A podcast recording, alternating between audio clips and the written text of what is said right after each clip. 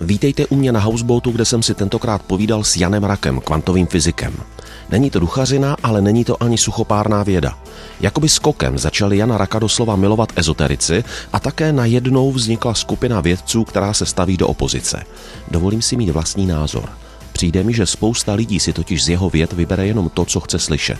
Moc jsem stál o toto setkání a pustili jsme se tak do té komplikované problematiky krok za krokem. Bavilo mě to moc a jsem zvědavý, co řeknete vy. Dnešním hostem na Houseboatu je kvantový fyzik profesor Jan Rak. Já tě zdravím, Honzo. Jo, ahoj, Petře. To je muž, eh, kterého podle mě téměř nekriticky začínají milovat ezoterikové a ezoteričky a celkem nekriticky začínají kritizovat uh, ti, kteří se hlásí k rigidní vědě. Prostě hmm. čistě k té čisté vědecké metodě. Hmm. Tak mi přijde, to je nesmírně zajímavé, jak se z opravdu jako excelentního fyzika mezinárodní hmm. pozice dostal na člověk do takové pozice, jaké hmm. si teď. Tam musel být nějaký tvůj příběh, nějaká hmm. tvoje proměna. Pověz mi o ní, prosím tě, něco. No, jako rigidní věda mě vždycky, jakoby to, byla, to byl můj obor a pořád je. Já se zabývám vědou neustále, jo.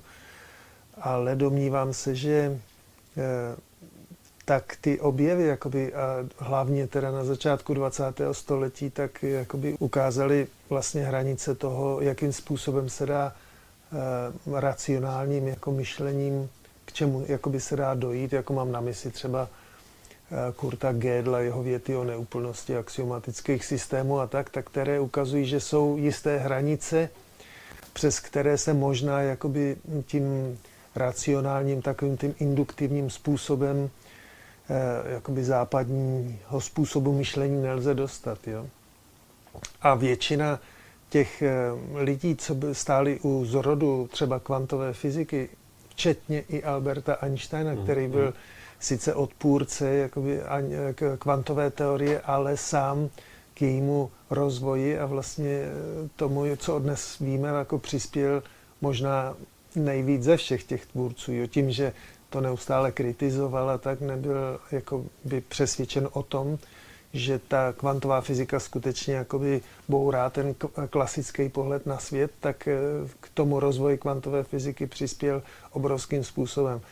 Navíc prostě ta kvantovka došla jakoby k pojmu vědomí. Ukazuje se, že pojem vědomí hraje klíčovou roli v tom, jakým způsobem vzniká věm reality kolem nás. Promiň, do toho skočím, to není Rakův výraz. To je pojem, kterým se, kterým se pracuje v kvantové fyzice. Samozřejmě. Je to, to je důležité, ano, no, že občas, co jsem četl i uh, texty pro hmm. Jana Raka, četl jsem i texty proti Janu hmm. Rakovi, tak jenom některé věci se snažím, jako abychom hmm. je mohli jako pojmenovat. To není tvůj vynález, to není tvůj nápad, to je Hele, termín, se kterým se pracuje v kvantové fyzice. Já se nechci jako nějak uh, snižovat, jo, nebo ponižovat ty to, co já říkám, ale já skutečně jako nevycházím tak nějak jako ze svých nějakých interpretací nebo tak. To, ten pojem vědomí jo, a to, jakým způsobem vlastně hraje tu klíčovou roli v tom, jakým způsobem vzniká ta výjem objektivní reality, tím se zabývali prostě všichni významní fyzikové, ať od Schrödingera, Heisenberga, prostě ať vezmete koukoliv samotný Albert Einstein taky jako napsal je známo spoustu jeho výroků o tom, jakým, že vlastně mm, úplně na konci toho všeho je nějaký vědomý pozorovatel a tak dále, tak dále. Mm-hmm. Těch jako nositelé Nobelových cen jo, se zabývali podle mě tím samým způsobem nazírání na realitu, jako to, co já se snažím prezentovat. Jo. Já samozřejmě někdy používám i mm, jakoby přesahy. Víte, jako spousta lidí se ptá, jakým způsobem vlastně to, eh, ta znalost nebo to vnímání reality, jak, jakým způsobem to vlastně může pomoci eh, v každodenním životě. Jo? Tak takové ty příklady, ten, ten nejznámější asi, co jsem slyšel, že nejvíc eh, jakoby kritizují ti z té rigidní strany, je ten, ten můj příklad s tou obálkou, jo? Uh-huh, uh-huh. kdy přijde obálka z finančního úřadu a, a ten, kdo jako trošku zná možná i principy kvantové fyziky, tak si počká až na okamžik, kdy jeho vědomí je v nějaké dobré, jako bych řekl, vibraci, nebo a, a to pak jakoby kolabuje ten výsledek toho, co v tom dopise je napsáno. To je samozřejmě, to může provokovat takováhle myšlenka, nicméně je to analogie toho, co se děje v tom mikrosvětě. Jo? A, a na druhou stranu prostě každý člověk má možnost subjektivně si takovou tu jakoby subjektivní pravdu jako zkoušet sám a já neznám nikoho, kdo by to upřímně, když to zkouší upřímně, takže by jako nezaregistroval, že to tak nějak skutečně funguje. Jo? Mm-hmm. Ono mi přijde, že mezi těmi vědci, kteří pracují v CERNu, kde ty celé roky pracoval, tak tady těch, jak to nazvat, to je jako teďka takový můj pojem nevědecký, jako a, a, a, hraniční překrok do toho světa vědomí, se, se prostě stává. Hmm. Že tam, tam člověk už je opravdu jako tak, tak blízko té hrany, té právě rigidní vědy, že najednou už minimálně kouká přes kraj. Hmm. Jasně, já říkám, ta fyzika, jako věda obecně samozřejmě, ale fyzika se pokouší jakoby dostat do, pochopit smysl vlastně reality, co to je, jakým způsobem vlastně, jaké síly drží tu hmotu pohromadě, jo, jaké interakce vlastně e, tvoří všechno, co my vnímáme, že jo. A to znamená, že to původní poslání každého věce je vlastně jako ta syntéza těch poznatků do, do té filozofie. Vlastně, co to znamená, to jsou jako ty otázky interpretace a tak dále. Jo. Teďka, když se... Pro mě jako, se vyzouvám, abych šel jako za tebou no, tady no, blíž na to kanapé. No, no. A když zůstaneme jako striktně u toho, eh, řekl bych, jakoby fenomenologického, jako to je ta epistemologie, že, jako, že zůstaneme čistě u toho fenomenologického jako zkoumání reality, jo, tak ehm, je otázka prostě, je, zda je možné prostě jenom na základě známých faktů, jo, jako se dospět k úplně jakoby ontologické podstatě mm. bytí, jo, na, na, jenom prostě zkoumáním jakoby faktů objektivních. Jo. Teďka eh, věda je samozřejmě postavená na eh, jakoby, hm, je na tom objektivním realismu. Jo?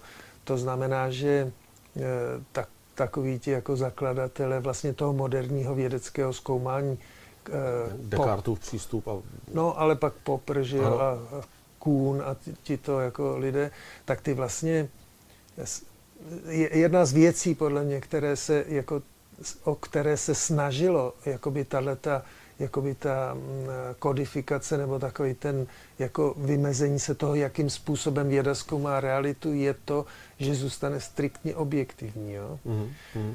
Ale na druhou stranu se domnívám, že eh, jakoby spousta poznatků a dneska se k tomu jakoby dostávají stejně jakoby vědní obory typu jako v medicíně, rozumíš, psychologie a podobně, tak eh, se vlastně zaobírají subjektivními poznatky, které svým způsobem jsou objektivní ve smyslu toho, že jestliže někdo v nějaké situaci má takové a takové, jako rozumíš, věmy, tak eh, i přesto, že nejsou objektivní, mm-hmm. mám na mysli eh, například, dejme tomu, zážitky blízké smrti, mm-hmm. jo, mm-hmm. tak mm-hmm. i přesto, že to jsou ve skrze subjektivní zážitky, tak vlastně tím, že se dá jakoby mm, zkoumat to, jak jaké mají zážitky různí lidé, jak se přijde na to, že svým způsobem jsou objektivní. Jo? Jung no, se zabýval tím, eh, přesně. jak zachycovat to, co není no. možno normálně zachytit. Hmm. V souvislosti s covidem jsem často citoval hmm. Tomasův teorem, že i nepravdivé skutečnosti mohou mít pravdivé důsledky, hmm. nebo neskutečné věci mohou mít skutečné důsledky. Hmm. Takže tam mně přijde, že to není nějak neuchopitelné, že to není žádná rozevlátá ezoterika, že to jsou věci, se kterými navíc máme mnozí i jako nějakou zkušenost, jenom jsme si zvykli jim tolik pozornosti nevěnovat. Hmm. A i mně přijde, že vlastně taková ta právě jakoby rigidní vědecká metoda jako odvedla obrovský díl práce, protože nám umožnila definovat svět tak, jak ho jsme schopni poznat těmito metodami, což je určitě cené vědět. A co když možná teď je doba, kdy je třeba pustit do té vědy i další poznávací metody? Já si toto přesně myslím a navíc jako se domnívám, že to, co mě zřejmě bude taky vyčítáno, ale domnívám se, že svým způsobem, jo, i ta moderní věda minimálně částečně ignoruje to, k čemu dospěla ona sama. Jo? Například jakoby ten pojem vědomí mě právě vždycky inspiroval velmi jako Roger Penrose, jo, který mm. dostal minulý rok, no, nebo letos, teď nevím, dostal Nobelovu cenu taky a ten se, ten ve svých knihách vlastně reprezentuje myšlenku toho, že fyzika se víceméně nemůže dostat dál, dokavať se nepodaří jako pojem vědomí nějakým způsobem integrovat do toho konceptu té fyziky, do těch rovnic. Jo. A hm, to já se domnívám taky, hele, to je vlastně ta nejzákladnější otázka, která jakoby každého asi bude zajímat, co to je vlastně ten zážitek vědomí, jakým způsobem se tvoří ten věm reality, který vnímám a jakým způsobem to vlastně jakoby pak funguje. Že jo? Hmm. No a poslední dobou, nebo ne, jako určitě posledních pár desítek let se objevuje mnoho zvučných men i jakoby z té strany té rigidní vědy, kteří vlastně začali tyto myšlenky rozvíjet ve smyslu toho, že jestli náhodou to není všechno úplně jinak, ve no. smyslu no. toho, eh, jakoby, hele, někdy eh, prostě v minulých stoletích, hlavně v dobách jakoby eh, Isaaca Newtona například, vznikla, to, myslím si, že vlastně vznikl takový ten klasický mechanistický pohled na na realitu kolem nás. Jo. Newton vlastně dokázal tím, že jeho největší přínos byl vlastně, že přispěl k, jakoby k, k vytvoření diferenciálního počtu. Jo. A o, o tom by se dalo jako debatovat hodně. On sám byl alchymista, jo, ale tím, vlastně tímto racionálním počinem, nejenom teda Newtonovy rovnice, ale hlavně ten diferenciální kalkulus, tak přispěl podle mého názoru k něčemu, co se dá vlastně vnímat asi tak, že pomocí té matematiky, toho diferenciálního počtu, vlastně jsme získali schopnost předvídat budoucnost. Jo? Mm-hmm. Jako takovou tu alchymistickou budoucnost. My dneska víme, že když se vystřelí projektil, že, nebo když letí letadlo konstantní rychlosti a tak dále, a, a počítá se to pomocí buď normálních nebo diferenciálních rovnic a tak dále, pohybových rovnic, tak dokážeme vlastně předpovědět budoucnost. Víceméně to vedlo vlastně, k tomu se pak můžeme dostat později, Einsteina, který vlastně povýšil kosmologii na vědu tím, že objevil jakoby, nebo přinesl ty rovnice obecné teorie relativity, což nám vlastně umožnilo jakoby zpětně extrapolovat zpět a dneska věříme, že vesmír vzniknul velkým třeskem před 13,8 miliardy let a všechny z toho o, jakoby vyplývající důsledky, jo, které mimo jiné taky vedly to, že moderní společnost vlastně e, nachází nebo se snaží nacházet odpovědi na ty základní otázky bytí, té ontologie, ne, ne už v náboženství, ale jakoby v té vědě, jo? že dneska vlastně teorie velkého třesku nahradila to, že Bůh stvořil vesmír, Eh, jako evoluce nahradila Adama Evu, rozumíš, tenhle ten... A ono si to no, nutně no. nemusí protiřečit nakonec ve no. svém finále a ve, svém, ve své interpretaci. No, to už je hodně jako citlivá otázka. Já se domnívám, že ty církevní principy přístupu k těmto otázkám se podle mě promítají i do té vědy, jo? že uh-huh, taková ta, ten velký třesk a podobně, jako je víceméně jakoby jakési vědecké přivyprávění toho zrození, jo? Na druhou stranu se objevují eh, vědci, jo, i renomovaní věci, kteří si uvědomují, jo, že eh, toto všechno je velmi jako zajímavé, po, jako přineslo to lidstvu obrovský pokrok. Jo.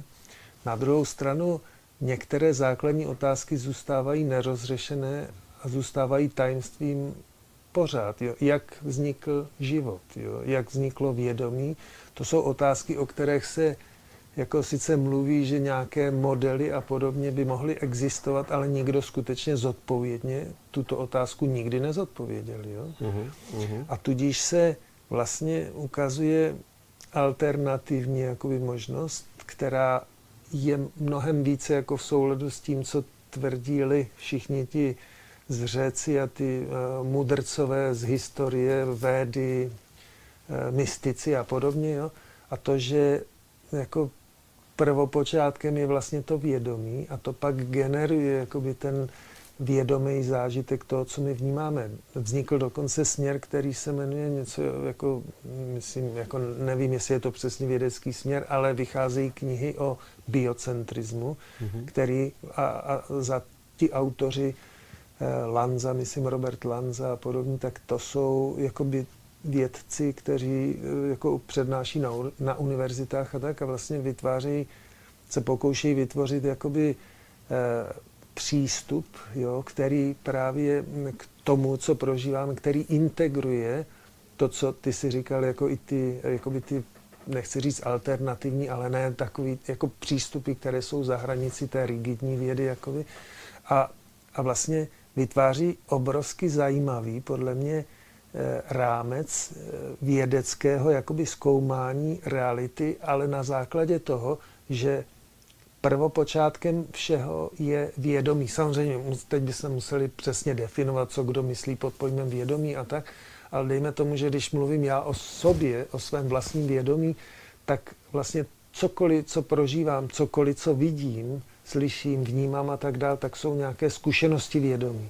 A když se velmi zjednodušeně řeč, řečeno, když všechno, co existuje, jsou zážitky vědomí, jo, tak se dá vlastně i vytvořit teorie, i, i vytvořit dokonce co si jako teorie relativity, jo, která říká, co si, že prvopočátkem všeho je jakési kvantové pole, s kterým dneska všichni fyzici a věci běžně pracují, jako kvantové pole, prázdný prostor, eh, fluktuace váku a podobně. To jsou všechno úplně běžné pojmy. Venkoncem CERNu jsme objevili ten Higgsův bozon mm-hmm. v roce 2012, mhm. který je omniprezentní, všude přítomný, rozumíš? Tak to, to jsou... té doby roky a roky diskutovaný. Přesně tak. Takže to jsou, to jsou jakoby pojmy, které prostě nikoho nijak nemu, ne, nemohou jakoby dráždit, nebo kvantové pole je prostě fakt, jo.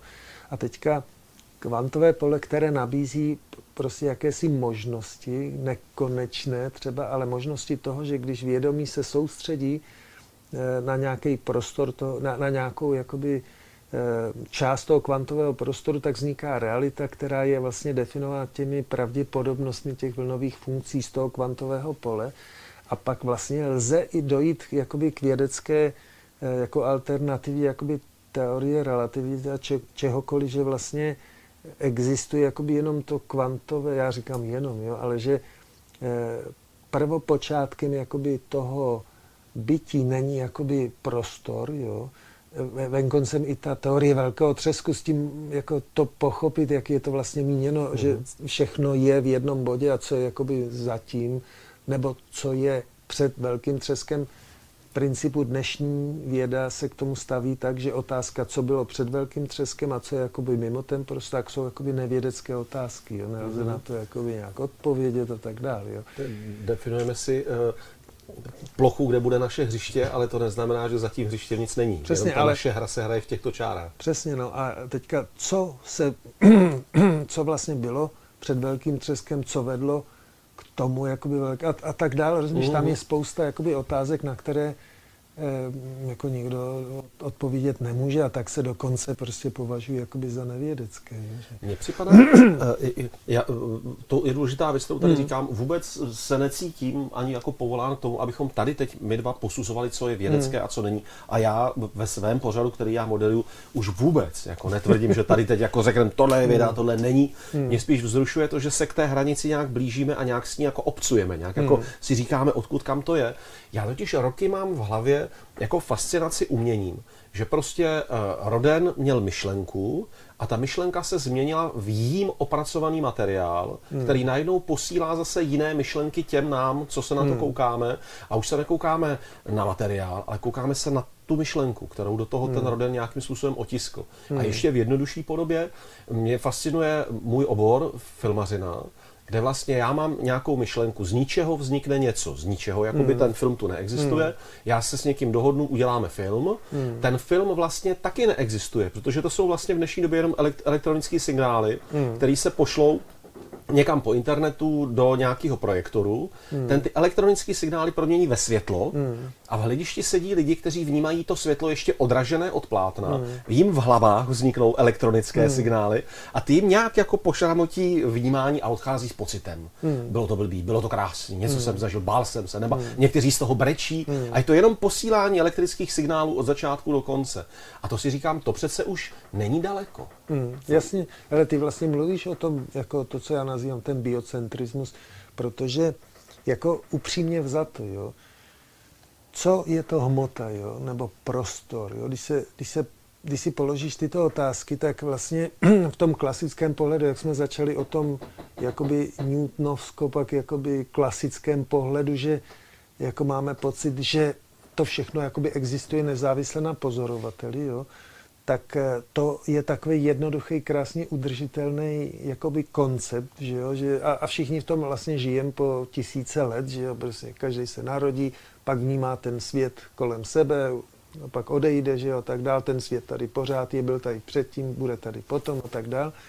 Jenže eh, ty, ty základní otázky zůstávají v tomto konceptu opravdu nezodpovězené. Že? Mm-hmm. Jak to všechno, jak teda vzniká, co bylo před velkým, co bylo a tak dále, ale i jak vlastně vzniká ten život a vědomí. Samo o sobě se říká, že nějakou sebe organizací náhodou je k tomu, jako, když je dostatečně dlouhá doba, eh, jakoby k eh, dispozici těm jakoby náhodným, těm molekulám, aby náhodně vytvořili živý organismus a tak dále tak se ten organismus vytvoří, ale když se jako někteří lidé pokoušejí to jakoby nějak eh, kvantifikovat, jako kolik času a tak dále, rozumíš, to, a to nelze jakoby dokázat. Já si myslím, že se všichni shodnou na tom, že to, jak vzniká život a vědomí, je prostě záhada. Jo. Mm-hmm. A teďka, když přistoupíš na to, jako že by právě existovalo jenom to vědomí a to samozřejmě i ta kvantová fyzika, prostě to taky jako odhalila. Prostě ten,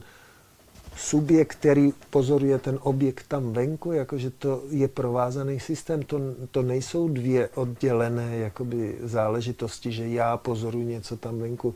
Ta kvantová fyzika sama jako ví taky, že tím pozorováním já to tvořím. Jo? Mm-hmm. A teďka, když přijdeš na to vlastně, že nebo když přistoupíš na to, že cokoliv se jakoby pozoruje, tak jsou to všechno jenom zážitky vědomí. Jo? To je, Prostě může existovat něco, co by neregistrovalo vědomí, jako může existovat něco mimo jako tu schopnost vědomí, jo? Mm-hmm. tak eh, podle mě, jako když se nad tím trošku hloub zamyslím, tak zjistí, že prostě nic takového existovat nemůže. Jo? A když řeknu, že něco, jako, nebo kdybych si definoval, existuje něco mimo jakékoliv vědomí, hele, vědomí, teďka samozřejmě, nemám teď na mysli moje vědomí, jo, ale mám na mysli jakékoliv, nebo jsou, jako když se vrátíme trošku k takovým těm jakoby eh, mystickým představám, tak existuje právě pouze jedno jediné jakoby vědomí, které prostřednictvím všech pozorovatelů se jakoby nějakým způsobem manifestuje. Tak když budeme mluvit o tom tak jakoby nějakým božským vědomí mm-hmm. nebo kolektivní, tak pak když se řekne, existuje něco, co jako je mimo to, to vědomí, co to vědomí jakoby nestvořilo, tak no pak řeknu, tak jo, dobře, existuje to, ale to, že to říkám, tak už je to v tom vědomí. Ano, ano, Takže ano, z toho, z toho nej, na, navíc si myslím, že dnešní jakoby vývoj v oblasti e, umělé inteligence ten obrovským způsobem posunul i to naše chápání. Já si myslím, že ty všechny technologie a rigidní vědu já prostě jako e, taky uznávám v tom, že nás posouvá. Prostě všechny ty technologie nám umožňují vlastně mnohem hloubš se vnořit do toho, jak vlastně eh, odkaď se ty základy toho všeho vlastně, jak to všechno vzniká. Jo? Umělá inteligence dneska ukazuje, jakým způsobem vlastně naše vnímání čehokoliv je vlastně taky jako eh, výpočetní proces. Ten mozek skutečně funguje minimálně do značné míry jako počítač. Jo? Ovšem otázka toho, jo? já jsem nedávno přemýšlel nad tím, otázka, co to jsou ty kvália. Jo? Když se podíváš třeba na lístek stromu a řekneš, je zelený. Jo? Tak co to, jakým způsobem toto vzniká? To samozřejmě ta umělá inteligence registrovat nedokáže. Ta sice dokáže přesně poznat, jako na fotografii, jaká barva, jaký tvar a podobně, ale to neznamená, že má ten mentální věm, ta umělá inteligence. To je jenom ta část, to je jenom ta výpočetní část, která probíhá i v tom mozku a tu výpočetní část jako nějakým způsobem pozoruje to vědomí, které pak má ten zážitek, jo, ty kválie. A nedávno mi prostě napadlo, je, bylo-li by možné někomu vysvětlit, co to je zelená barva například, jo? Mm. aniž by použil eh, nějakou relativizaci. To znamená popsat to absolutně. Ty můžeš říct, zelená je ta, to je ta barva, která uvidíš, když se podíváš na list stromu, nebo rozumíš, tak je to vždycky jakoby relativně k čemu si, že ty použiješ nějaký objekt, ale kdyby si měl popsat, co tu to... substanci její co, čistě. Přesně, ano. zelená barva, aniž by si použil jakékoliv přirovnání, srovnání, jenom, rozumíš, tak, tak přijdeš na to, že jakýkoliv vědomý, že to je vlastně ta samá otázka, jako když se zeptáš, co to je vědomí. Jo? Hmm. My, já do toho vstupu no, no, no. abych si jenom udělal jako bod, že, že jsem na, s tebou, no, no, že, no. že se nestrácíme. Uh, že jde o to, že vlastně spousta pojmů, které my používáme, jsou vlastně uh, různé definice nějak sdílené zkušenosti. Uh, a v tom my vytváříme systém pojmů, ve kterém si rozumíme. Ale to, že tento pojmový systém je pro nás funkční z hlediska našich životů, ještě neznamená, že tenhle ten systém postihuje uh, svět a jeho podstatu v jeho rizí podstatě. Přesně. A tím pádem to taky neznamená, že já to jsem schopen tímto vnímat. Přesně. A, pro, a ano. No, a tím se vlastně dostáváme k tomu, že to, co taky jako dráždí, myslím, tu, tu stranu na té rigidní vědě, že vlastně ty výjemy, jo, to, co my pak jako vnímáme tu realitu, tak jsou víceméně jakoby dohody. To jsou skutečně dohody potom, jo? Že... Jsme se dohodli, že tohle no. je sklenička, tak tomu říkáme sklenička a používáme tak? to k no. pití. Ale... A, a, a, a tohle to je skutečná esence jakoby skutečné relativity, jo? protože cokoliv my vnímáme, tak dokážeme vnímat jenom jakýkoliv objekt nebo věm, tak je vždycky relativní vůči nějakému jinému. To je ten princip té duality. Jo? Rozdělí se to neutrální jakoby na ty dva póly a my pak dokážeme definovat nebo uchopit jenom ten, tu, tu jednu jakoby amplitudu vzhledem vůči té druhé, no, ale ano. sám o sobě. Jako jestli, jestli někdo dokáže popsat zelenou barvu a vysvětlit někomu, co to je zelená barva, aniž by použil jakýkoliv srovnávací pojem, tak já všechno odvolám, omluvím se. Jo, jo, jo. jo, jo. Rozumíš, jo? Uh, otázka vědomí hmm. uh, zase v oblasti a pardon, umění. Pardon, aby někoho nenapadlo, že řekne, že zelená barva je 450 nebo kolik nanometrů, jako rozumíš. To je, jo, opět, to, opět jasně, pracujeme no, no, s dohodami, no, no, no, s pojmy, na kterých no. jsme se dohodli, jak budou a, a, na, a na tom je to krásně vidět, právě na tom elektromagnetickém spektru prostě to spektrum jako vlastně nekonečné, jo? ale my naše vědomí nějakým způsobem interpretujeme těch 400 až 750, si hmm. nepamatuju přesně nanometrů, jako barvy od prostě fialové až do a tak dále. Jo? Takže to, je, to jsou všechno prostě záhady. Jo? Jak, to, hmm. jak, jak to tam je. Eh, my jsme měli kolikrát jako ty debaty jakoby i s, s lidmama jako z té psychiatrické jakoby oblasti a ty říkají taky, že jako dneska ta neurologie, ta dokáže prostě vysvětlit spoustu jakoby funkčních principů mozku, kde se aktivuje jaká oblast, když se děje to a to. Ale jak vzniká ten, ten finální zážitek, ten vědomý zážitek, to prostě nikdo neví. A to všichni jakoby upřímně, jako když jsou, eh, tak, tak to prostě nikdo neví. Jsou napsány spousty knih.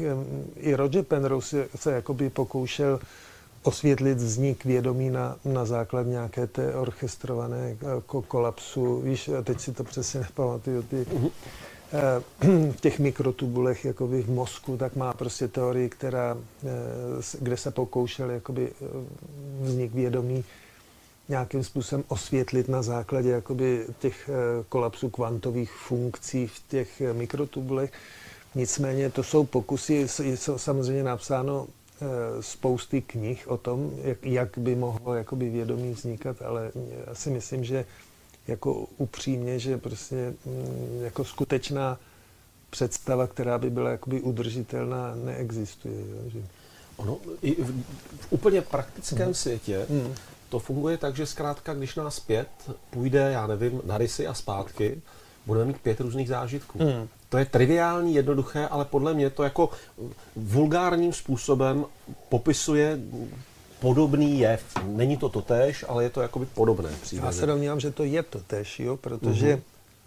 My když vnímáme realitu, jo, tak máme pocit, že vnímáme objektivní realitu, protože jako já jsem téměř přesvědčený, že teďka, když se dívám na, na, na to kolem sebe tady, takže ty to vnímáš stejně nebo podobně.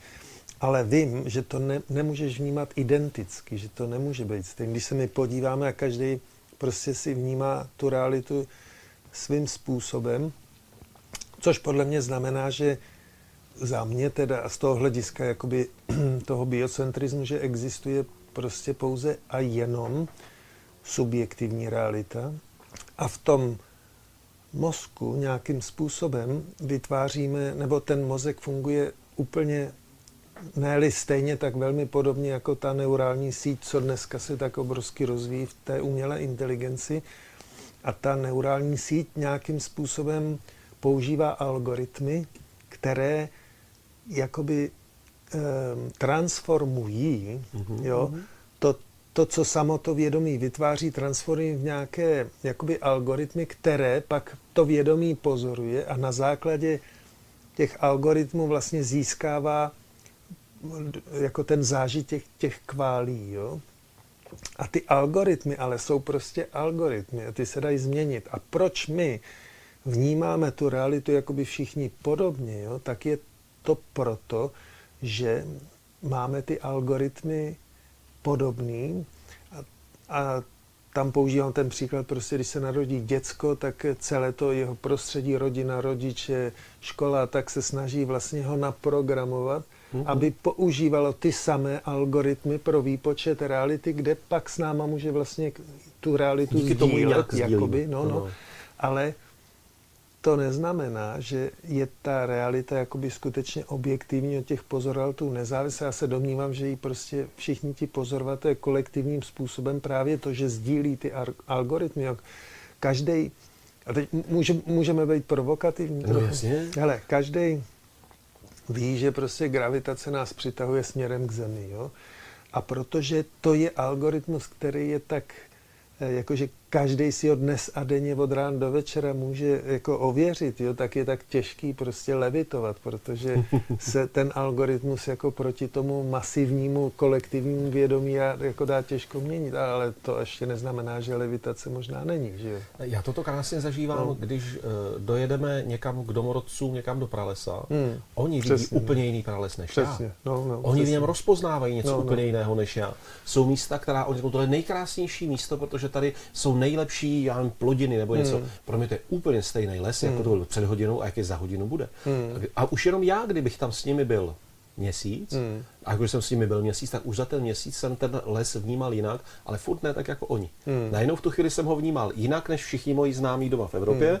ale zase úplně maličko, Přesný jenom trošičku, tak. jako oni hmm. tam. No, jasný, a no. jaký teda potom prales objektivně je? Hmm, je přesně, objektivní no. prales to, co vidí domorodci, co v něm hmm. žijí, nebo je objektivní prales to, co mi ukáže Google Maps, hmm. nebo je objektivní prales to, s čím jsem se já vrátil? Hmm.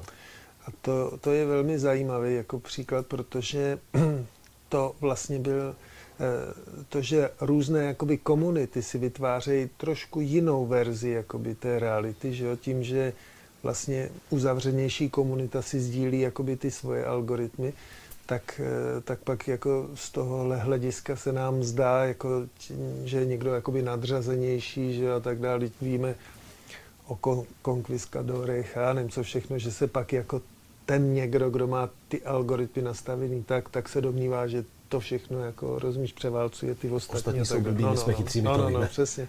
Ale ve skutečnosti já se domnívám, že absolutní pravda jako taková jo, je chiméra, to se přiznávám, a že vlastně každý, kdo eh, skutečně věří, jo, já si myslím, mám kamaráda, který má nakladatelství, které se jmenuje Pravda je, jo, a já se domnívám, že jakoby ve skutečně jakoby ta absolutní pravda jako tak úplně není, ale lež je, jo, lež mm-hmm. je, tak ho přema, aby to přemenoval na leši, ale to zase nevypadá jak hezky, že Tam je krásné, že ve chvíli vzniklo něco, co je, pravda je, no. pak není možné říct, že pravda není, jestliže pravda je, no, jasný, protože, což je to jeho nakladatelství, ale to už se opravdu jako rozehrává ta, no, jasný, ta říčka, no. kterou on asi i chtěl otevřít. Jasně, ale ten, eh, jako já se domnívám, že pakli, že ty něčemu věříš jo, a skutečně tomu věříš, tak máš pravdu, i přesto, že to může být v rozporu s pravdou někoho jiného, který má třeba pocit, že to má podložený fakty a tak ty jenom... Je samozřejmě možný, že ty tu, ten svůj názor změníš, pak, když jsi kon, konfrontován s těmi fakty, pak se to stane zase tvou pravdou, to, jako to se samozřejmě nevylučuje, ale domnívám se, že prostě vlastně všechny ty konspirace a taky jsou podle mě jakoby, rozumíš, každý, kdo věří na základě toho svého vlastního myšlenkového konstruktu, že něco pravda je, tak si myslím, že to tom jeho vesmíru pravda je, protože žádný jiný vesmír než ten subjektivní neexistuje. A no. v jeho vlastní vesmíru no. není jiný vesmír než ten jeho vlastní vesmír. Přesně, Takže no. že to v něm je, je to v něm. Teď Tam není vlastně no, no. o čem polemizovat. A Polemizujeme o hodnotách toho, co on no. jak aplikuje, no. ale nelze polemizovat o tom, že to tam je přítomné. Přesně, ale teď si uvědomuji si, jak nebezpečná je to myšlenka, že tím právě se mizejí všechny ty konspirace a takový prostě každý má skutečně pravdu tak, jak tomu věří. Na druhou stranu no. to má obrovský, jako tento přístup samozřejmě bere vítr plachet tomu té manipulaci, že jo, protože jestliže, víš, to, to, jestli má ten někdo jakoby v tom subjektivním vesmíru pravdu, nebo nebo si existuje objektivní pravda, to je objektivní pravda, si přiznejme, je obrovský nástroj který umožňuje jako získat obrovský jakoby nástroj manipulace. Jo? No, já, A no. v současné době, mám, mám na mysli současnou dobu. Ano.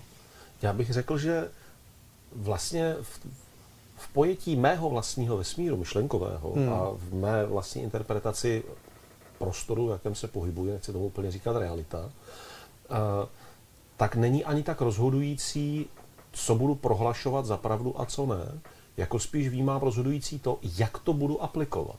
Co tím chci tvořit. Přesně. A jak eh, a co má vznikat potom mou eh, kooperací nebo naopak disbalancí, problémem, konfliktem hmm. s mým okolím. To hmm. mně připadá jako Přesně. rozhodující kvalita a ne to, zda to na začátku opřu to je dřevo, ne? Hmm. To, to nestačí. To ne, a vlastně to ani není podstatné v tu chvíli. Přesně. No ale víš co, podle mě důležitý jako, nebo takový příklad, kde se to dá hodně zviditelnit, tak který je samozřejmě taky velmi kontroverzní, jo, tak je vlastně medicína. Jo. Tam, tam se to, a to myslím, že je taky zrovna jakoby eh, věc, která se obrovsky akcentuje v dnešní, v dnešní době otázky zdraví, že jo? tak aniž bychom zabíhali do, do podrobností, dnešní medicína je vlastně taková ta evidence-based medicína, mm-hmm. že je jakoby striktně racionální, kde prostě existují samozřejmě nevylečitelné nemoci a tak dále, že jo. Nicméně u jakékoliv nevy, nevylečitelné nemoci existuje množství lidí eh, spontánního uzdravení, jo? množství případů spontánního uzdravení. No a teďka, co, co jsou to jako výjimky? Hele, když se vezme nějaký fyzikální zákon, jakýkoliv, jo, tak může ten zákon, který se považuje za platný v nějakém rámci, jo, uh-huh může tolerovat jednu jedinou výjimku. Rozumíš, jako eh, vždycky je to tak, ale občas je to trošku jako v obráceně, no, rozumíš, tam to, a teďka v té v medicíně prostě evidentně existují prostě spontánní uzdravení. Klemens Kuby, známá, rozumíš, ta přežila svou vlastní, a prostě Zděnka Polrejchová, tak mm. najdeš prostě sta tisíce, já nevím kolik jako případů. No a teďka jsou to výjimky potvrzující pravidlo, nebo jsou to různě... Podle mě to ukazuje právě tu jako subjektivizaci té pravdy, jo? že prostě jakmile někdo v sobě najde dost odvahy, jo? připustit, že by to mohlo být trochu jinak, než jak se celý život učí, než co tvrdí všichni ty kolem něho, jo? to vyžaduje samozřejmě odvahu, tak potom se já domnívám, že si může začít tvořit trošku jiný subjektivní vesmír. Jo? A to neznamená, že by to mělo bořit nějak jako ten objektivní. Těch ostatních prostě já si můžu žít trochu jiný svůj subjektivní vesmír. Věřím tomu, že to lze, jo? A že se nemusím řídit tím, co mi říkají ty ostatní. Já si myslím, že tohle je jedna z principiálních otázek, co, co dneska vlastně prožíváme. Ta doba nějakým způsobem nás tlačí, podle mě, aby jsme se zamýšleli tady nad tím. Ne? Což by mohl být dar této doby. Přesně, no já to vidím obrovsky pozitivně. No. Honzo, já ti moc děkuji. Hmm. Uh, jsem strašně, takhle, já jsem si na začátku přál v Hmm. duchu a neměl jsem odvahu to říct, že by se mi moc líbilo, kdyby se nám podařilo během našeho povídání, protože to téma je nesmírně košaté Hmm. a člověka mnohdy leká, jak moc nabízí odlišné nazírání na žití, na, všech, na vše, Hmm. co to obsahuje. Že, že jsem jako vůbec si říkal, já nechci vlastně postihnout uh, rakovy teorie nebo něco. Hmm. Že bych chtěl zkusit jeden termín, zda kolem něj budeme schopni chodit tak, aby jeho Hmm. člověk nějak začal nazírat, netvrdím uchopit. Což Hmm. si myslím, že kolem té otázky, kolem těch otázek spojených s vědomím se Hmm. nám snad podařilo. Hmm.